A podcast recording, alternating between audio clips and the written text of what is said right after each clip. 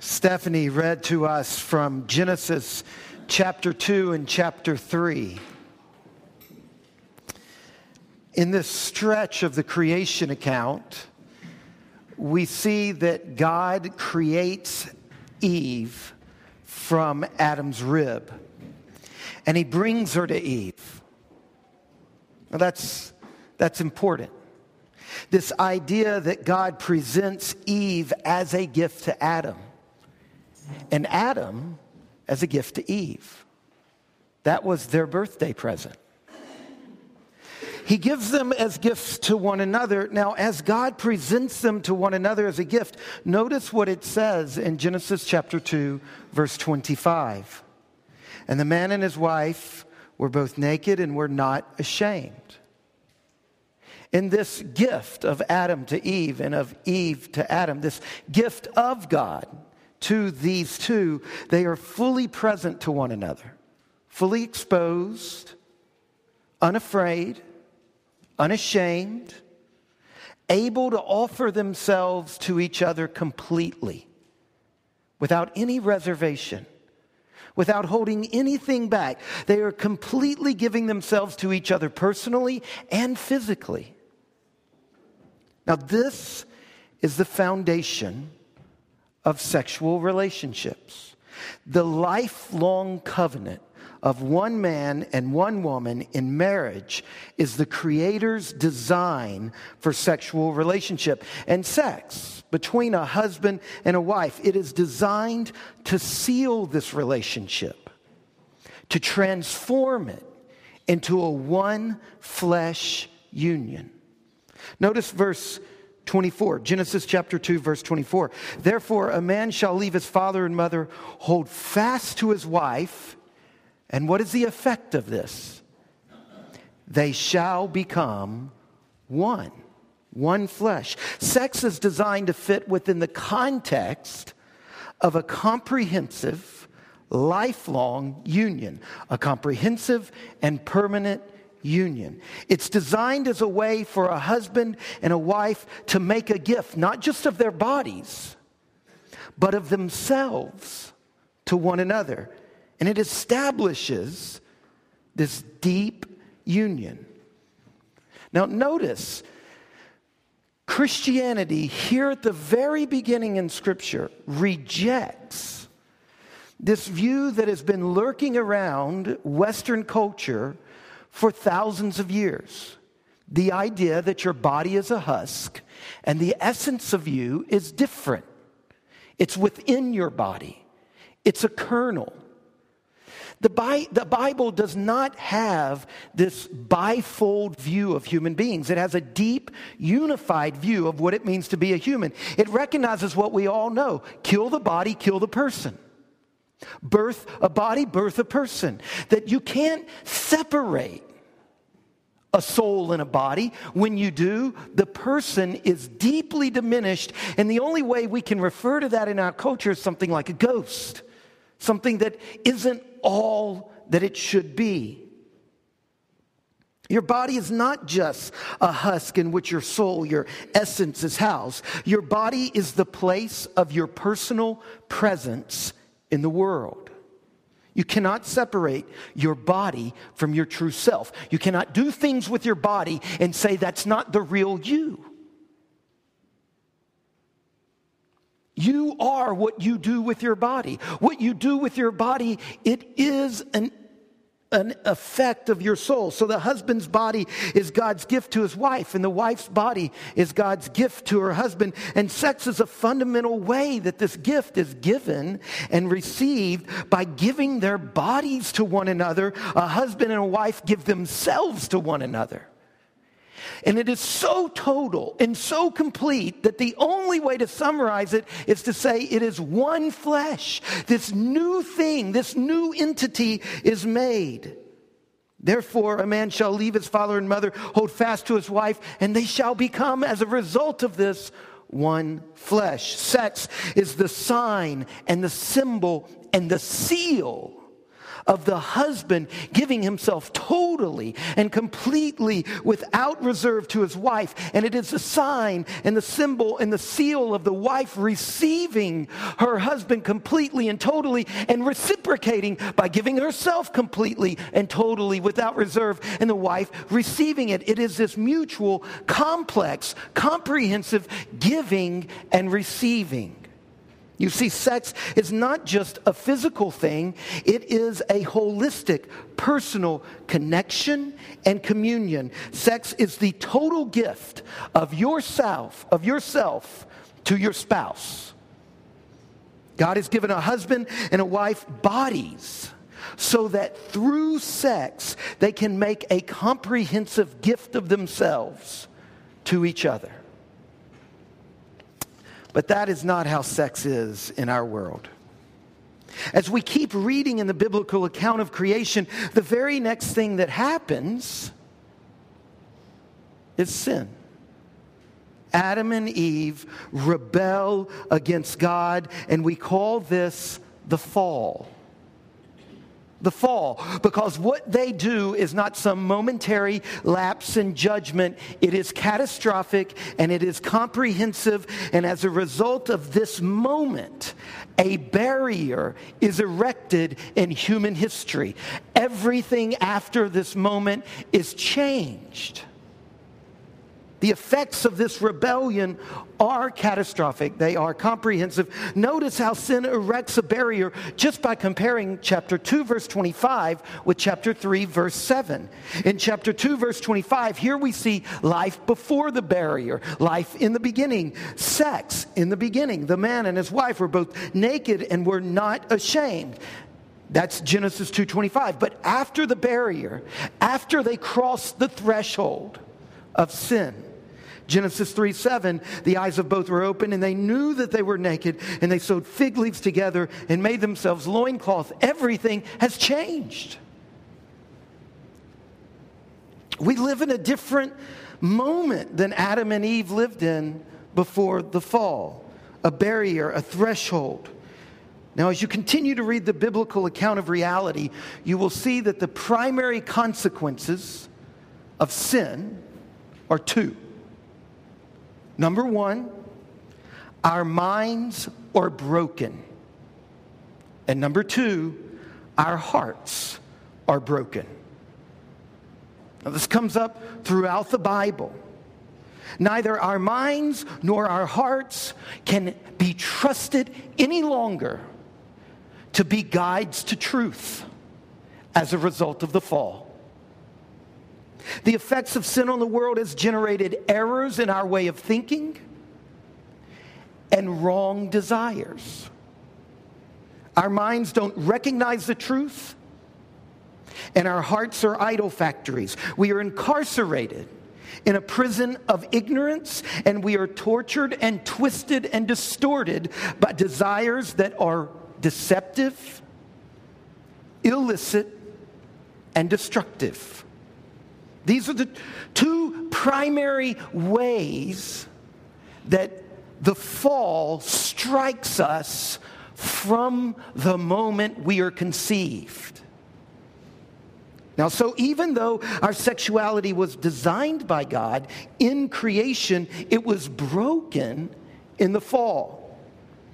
In fact, few of the good gifts of God are more thoroughly desiccated then our broken minds and our broken bodies have broken our sexuality. Our disordered minds, our disordered desires disorder our lives. Sex was created by God, but now it's broken, and this brokenness works its way out in three primary ways. Our broken minds, our broken hearts do three primary distortions to us when it comes to sex three fundamental ways that our culture has got to stop talking about sexual orientation and start talking about a comprehensive sexual disorientation that we all share, that we are all born with. Number one, our sexual disorientation causes us to lust, to reduce people to objects. Look with me at Matthew chapter 5. Matthew chapter 5, uh, verse 27. Here, Jesus gets at the heart of what we often mean when, when in the church we talk about this negative thing called lust. Genesis, I mean, Matthew chapter 5, verse 27. You have heard that it was said, You shall not commit adultery. But I say to you, everyone who looks at a woman, if you write in your Bible, this, this is the heart of it. You can underline these three words with lustful intent, has already committed adultery with her in his heart. Jesus is talking about the, not noticing beauty, not recognizing a lovely form of beauty. He is talking about your intent in your notice. He's talking about the way we use our imaginations to dehumanize people, to reduce a person to a body. You cannot divide your body from who you are, but you cannot also reduce who you are to your body. And at the heart of lust is reduction, it is reducing someone to an object. In married erotic lovemaking, the focus is on the face, the focus is on the eyes, the focus is on the body representing the whole person. But in pornography, bodies get dismembered, and the focus no longer is on the person, the focus is on the objects that can serve my satisfaction. In lust, we reduce people to objects of our sexual satisfaction. We rob the person of their personhood. We, we steal them. We capture them. We make them prisoners. We take away their freedom. It is no longer a person in freedom giving themselves to me. It is no longer my wife in her absolute autonomous freedom offering herself to me. Now I've taken someone, and you can do this with your wife. Whoever looks at a woman, not a woman they're not married to, it, it, it, doesn't matter if you're looking at your wife this way. Wives, it doesn't matter if you're looking at your husbands this way. When you look at someone and you take and you reduce them to this object that is completely under the control of your own fantasy to satisfy your own desire, you are isolating sexual pleasure, trying to get sexual pleasure by itself out of the lifelong commitment of marriage, away from this other person. You're experiencing one of the primary brokennesses of sex. You're reducing the other person to a body to use for your own purpose. Now, a second way that our broken minds and our broken hearts twist and deform our sex drives is when we love and desire someone too much or too little when our love is either excessive or insufficient, when our desire is out of order, either direction. Look again at Matthew chapter 22, this passage that I read to us just a few minutes ago. What is the greatest commandment?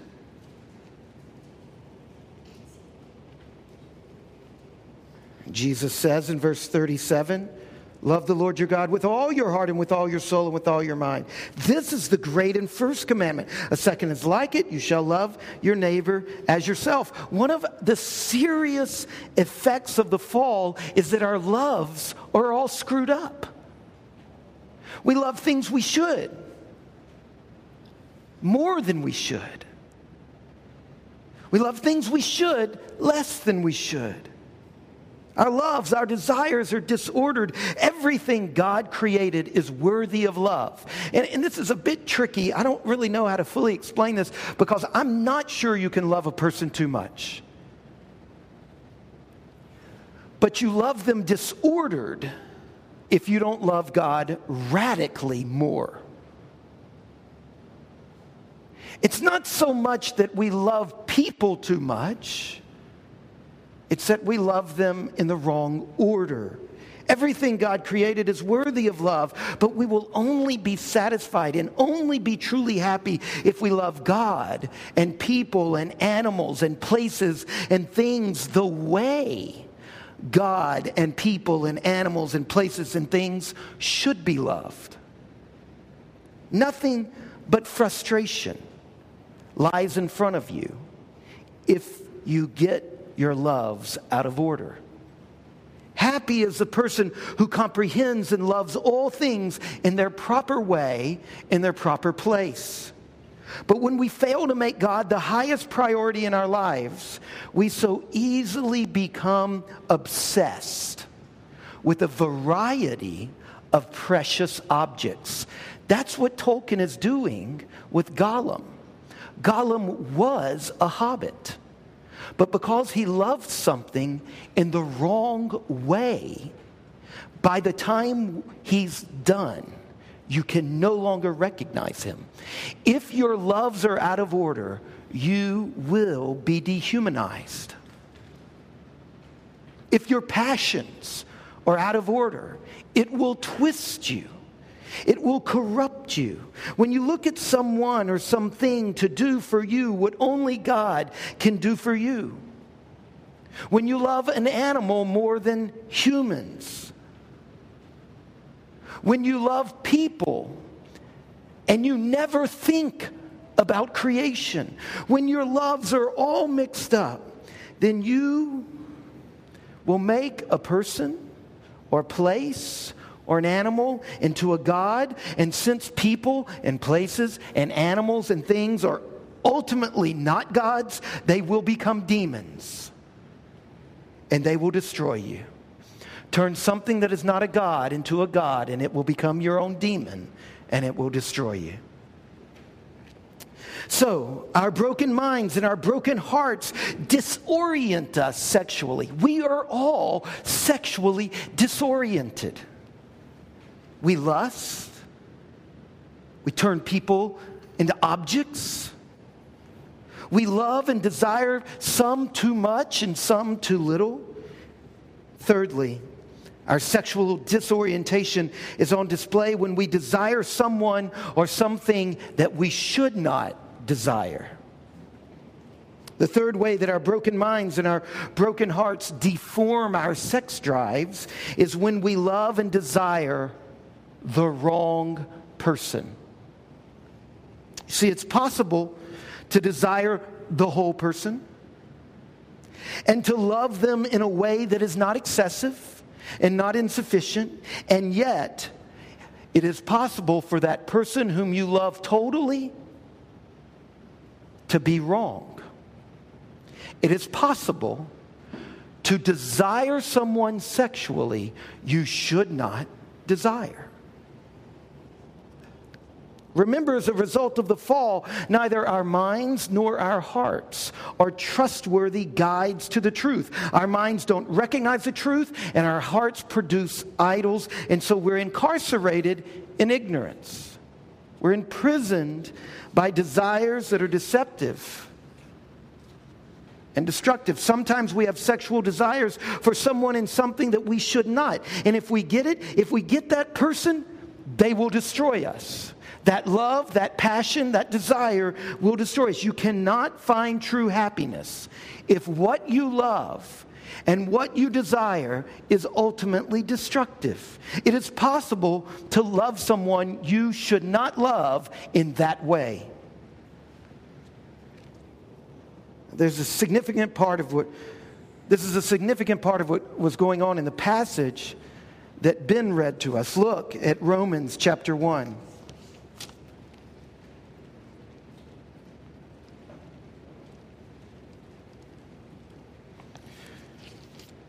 Romans chapter 1, verse 21. For although they knew God, they did not honor him as God or give thanks to him. Now, here is the essence of our sinful nature. We don't love God, we don't honor him enough. We don't put him in the central place of our life. We don't recognize how every aspect of our life must be related to him. And when we and when our love for God is not as it should be, when it is not the highest love of our life, when it is not the blazing, passionate center of our life, when God is not our most passionate love, then notice what happens. The rest of verse 21 they become futile in their thinking and their hearts were darkened. Do you see it there? The two primary effects of the fall broken minds and broken hearts. Dark thoughts, things we think are right, things we think are true, things we think are logical, they are not. We believe they are. Our whole society says there are, but we're all wrong. And our hearts are twisted, darkened. So here we see these two primary effects. Now, how does this affect us sexually? Well, in two ways. I've already talked about lust and disordered desires, but notice a third way here in verse 26. For this reason, because our minds think things that are wrong, we think they're right, but they're wrong. And because our hearts have desires that they should not have, notice, for that reason, God gave them up to dishonorable passions. God allows us to embrace these thoughts and these desires. And what does He call them? Dishonorable, wrong, illicit, out of, out of bounds. And then He just names one homosexuality. Now, he's not saying here that homosexual behavior is the worst sin. He's saying here it is a very good example of wrong thinking and wrong desires. The women exchanged natural relations for those that were contrary to nature, and the men likewise gave up natural relations for women and were consumed with passion for one another, men committing shameless acts with men. Now, look, if you struggle with homosexual desires, don't make more of this. I've just picked on everybody else for lusting and for loving and, and desiring in ways they should and shouldn't. We all fall under the searching, piercing, life challenging scripture. And don't say, well, this challenges my very nature. It challenges everybody's very nature. Everybody is sexually disoriented. Everybody lusts. Everybody loves and desires inordinately, excessively and insufficiently. And homosexuality is one of these categories. Now, I'm not going to talk any more about that today. In fact, in a couple of weeks, I'm going to spend a whole sermon dealing with this very complex issue of same sex desires. It's very complicated. It's very complex. But what we're focusing on this morning is that there are sexual desires that are simply wrong. They are dishonorable passions. Do you see that the Christian view of desire and love challenges the naive view that love in general and sexual love in particular is always good. Or that prevent, it, it, it, challenges this notion that if you prevent someone from expressing their desire, from, it, from getting what they so deeply long for, then you are in some way inhibiting them or trapping them in an unfulfilled existence. We should all have an unfulfilled existence because we all live on this side of the fall. We all have longings that we must not fulfill. There are moments when I have wanted things that if I fulfilled them, I would be in prison. Rightly so. This side of the barrier, this side of the threshold, a lack of fulfillment is fundamental to what it means to be human. It is possible to desire someone as a person, it is possible to desire a house. That you should not give yourself into longing for so much that you eventually commit a crime in order to get it. You, you, it is possible to desire a person to desire to give yourself to someone completely and entirely, and yet it is a transgression of a boundary. if my neighbor's wife, if I fall in love with her, and long to give myself to her completely and entirely, not excessively and not insufficiently, it is still wrong. It's illegitimate. It's dishonorable. One of the common objections to the Christian teaching on sex is that we should not repress what is natural. We absolutely should repress what is natural. If by natural you mean any thought that comes into your heart. Really? Do we as a society really believe we should not repress people's deep desires? Do you believe that about everybody? Or just about people in your socioeconomic category? It's an illogical thought. It, it's a mistake to think that what comes natural to us is what should be. Ever since sin entered the world, our sexual desires, our sexual inclinations have been disoriented. We reduce people to objects for our sexual pleasure. We have sexual desires for people that are too excessive or too, too shallow. We fulfill, we have sexual desires for people we shouldn't. Now, thank goodness that's not the end of the story. At the heart of Christianity is the good news that Jesus Christ, through his words and his deeds, has brought God's kingdom here to this world that we live in. And by doing that, Jesus Christ defeats the powers of evil and he averts God's anger toward our sexual sins and he offers us freedom from our broken minds and our twisted hearts. He offers us healing of our thoughts and our hearts. This part of us that flows out into all of our brokenness.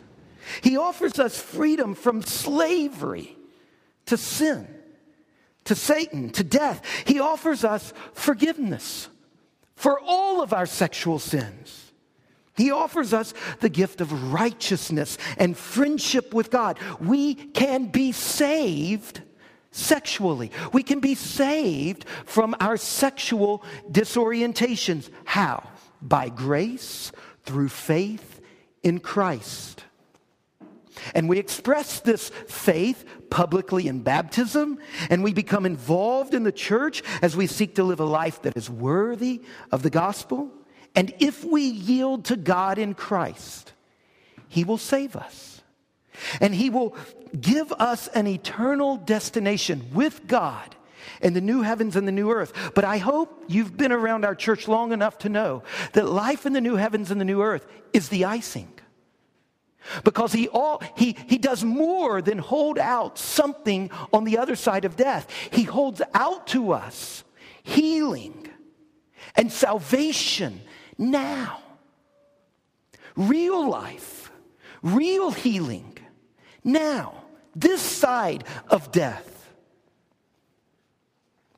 As believers, we can experience the life of Jesus Christ, eternal life, that quality of shalom and flourishing. Now, but conversion, getting saved, doesn't do it. Salvation does not heal your mind, and salvation does not heal your heart. Becoming a Christian doesn't make us mature. It doesn't take away from us bad thinking and disordered affections. We must allow Jesus to, to reprogram the way we think we must allow Jesus' sovereignty over what is right and what is wrong. We must allow Jesus to straighten out the affections of our heart, and it is not something that happens in conversion, and it is not something that happens in deliverance. The evangelicals and the Pentecostals are both wrong. You can't get saved into maturity, and you cannot get delivered into maturity. Both are important. But all they do is open the gates so that you can run the Kentucky Derby of discipleship. All they do is make you free to become. mature. They do not make you mature. So Jesus offers the gift of graciously reordering our lives into health and wholeness. How? By the long, hard work of reordering our thoughts and reordering our affections. Now, I've only got time to give one example. I hope next week to go on from here. But I've only got time to talk about one way that I think we as a church need to change our thinking. I'm not going to pick on other churches, I'm talking about incarnation. There are ways that we need to talk about changing our affections, but I want to take time on one thought we're wrong about that we must allow God to change. Look at Romans chapter 12, verse 1. Romans chapter 12, verse 1. I appeal to you, brothers, by the mercies of God, to present your bodies as a living sacrifice, holy and acceptable to God, which is your spiritual act of worship. Do not be conformed to this world, but be transformed by the renewal of your mind. He is talking to Christians, and he says they have wrong thoughts. They need their minds changed. Notice conversion did not straighten out their thoughts. Joining a church doesn't straighten out your thoughts. Now, one of the fundamental ways in which our minds think wrongly is that in our society and in our churches, we believe that sex is required for human flourishing. It is not. Americans are obsessed with self fulfillment. And one of the most prevalent and most basic beliefs in our society is a belief that is, it, that is so basic that it carries the weight of a self evident truth. We all just assume it's true. It just feels logical. And it's the idea that sex is, a, is essential to human flourishing. But that idea is not logical. It comes largely from the work of Sigmund Freud and Abraham Maslow. The idea that sex is a psychological and physiological need that is essential to human flourishing is an invention of relatively recent psychology. The idea that people fulfill or actualize themselves through sex and everyone must have sex in order to be whole is wrong. And one of the basic contentions of the Bible, I'll show you in a minute how this is actually in our church. One of the basic contentions of the Bible, and this gets lots of press in the New Testament, is that our human flourishing is not found through marriage. It is not found through the families that marriage produces. Human flourishing is found when we bear one another's burdens in love in church. Now, unfortunately, Protestant churches are very messed up on this issue, and evangelicals are the worst. The way we talk about sex, going on and on about how great it is, the way we lift up marriage and the family, and all of this com- implicitly conveys the idea that one day, teenagers, one day, children, you can get this too. Do you see how our idolatrous exaltation of the family puts some people in the untenable position of not being whole? Not to mention the way we cordon off singles into this ridiculous invention called singles ministry and singles groups so that they will hopefully get over their hurts and get married. All of this implies sex is a need.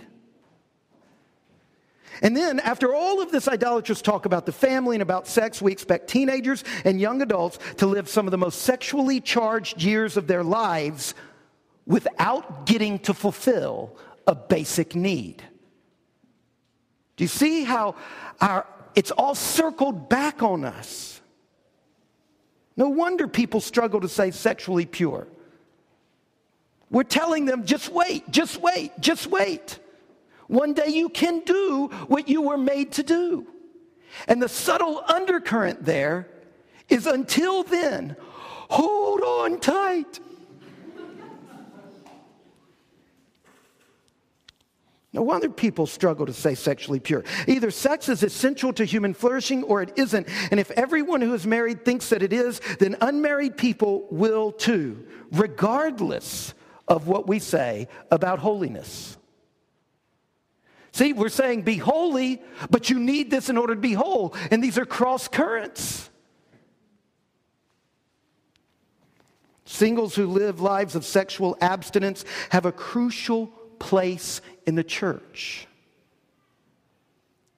They have a crucial role in the way we form people sexually. Look in the Bible. The two greatest heroes of the New Testament, Jesus and Paul, whole or not, fulfilled or not, legitimate lifestyle or not. The two greatest heroes in the New Testament were single. Why are the greatest heroes in our church not? Do you know that for many centuries, the default mode of Christianity was singleness, not marriage? Be single, but I guess some of you have to get married. See, we say the opposite get married. I guess some of you are stuck.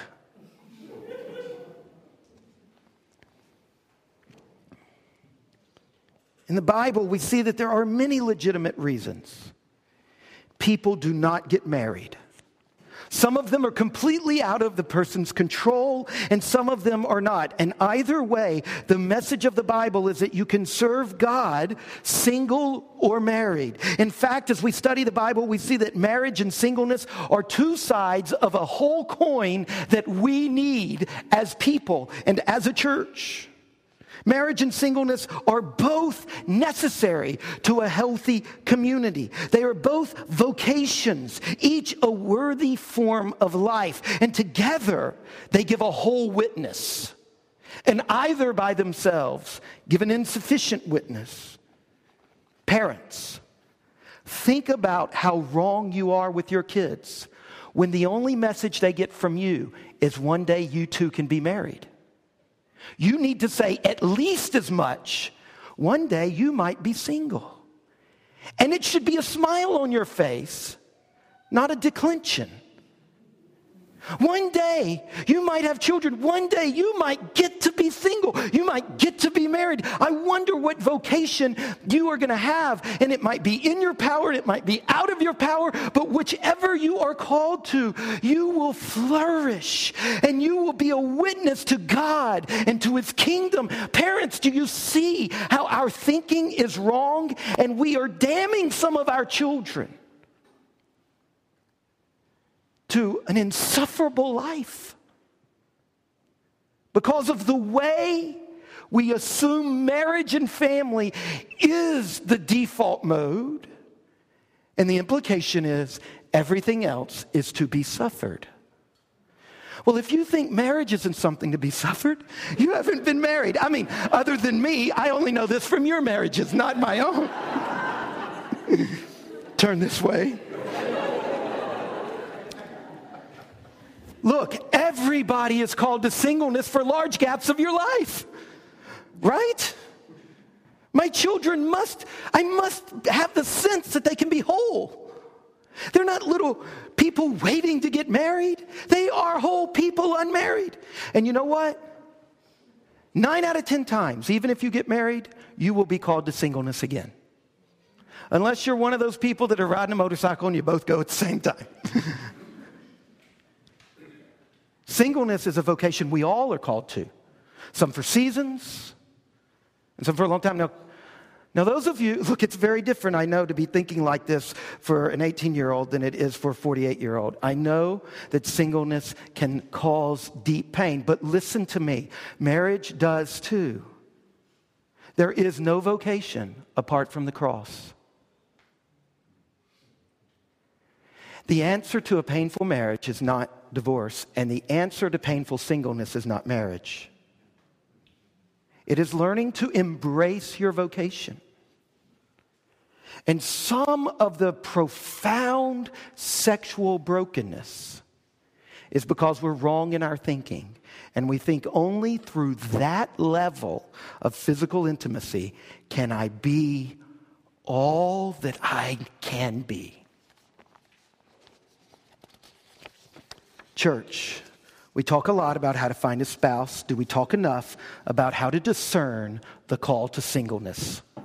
Are we good as a church at helping people discern and embrace the call to marriage and the call to singleness? In our churches, we have lots of emphasis on supporting families. Do we have structures and systems of support for singles that are adequate to the nature of their vocation? When there is in any church an absence of visible, lifetime, lifelong singles, then that church is diminished in its witness and it is diminished in its ability to execute sexual formation of young people. When there is in a church an absence of visible lifetime singles, then we have lost one of our main ways of witnessing to our culture against its sexual idolatry. I am so thankful for the mature, faithful, godly singles in our church. For Michelle, and for Bob, and for CJ, and for Stephanie. We need them. And we need more of them. And we need to learn how in our small groups to give them a break, to stop harming them in the very ways that all the husbands and wives are always cuddled up next to each other on the couch. It is a critical call to our church to recognize sex is not required for you to be who God has called you to be. Now, our sexual brokenness, it makes us lust. It disorders our loves. It leads us to desire those we shouldn't. But Jesus Christ is the answer. If you are spiritually hungry and looking for food and drink, Jesus says, I am the bread of life. He who comes to me will not hunger. He who believes in me will never thirst. If you are in darkness and you need illumination, Jesus says, I am the light of the world. He who follows me will not walk in darkness, but will have the light of life. If you are confused and you can't find the door out of the place you're in, Jesus said, I am the door. If you're alone and fearful and needy and you need to cry out for provision and you are scared and you need protection, Jesus said, I am the good shepherd. I will lay my life down for you. If you are scared of death and you long for life, Jesus said, I am the resurrection and the life. He who believes in me, even though he dies, he will live again. If you have lost your bearings and you need to know the way, Jesus says, I am the way. If you feel useless and you need to be fruitful, Jesus says, I am the true vine and my Father is the vine dresser. Christ, Christ Jesus, He alone can make us whole. Not sex Let's pray.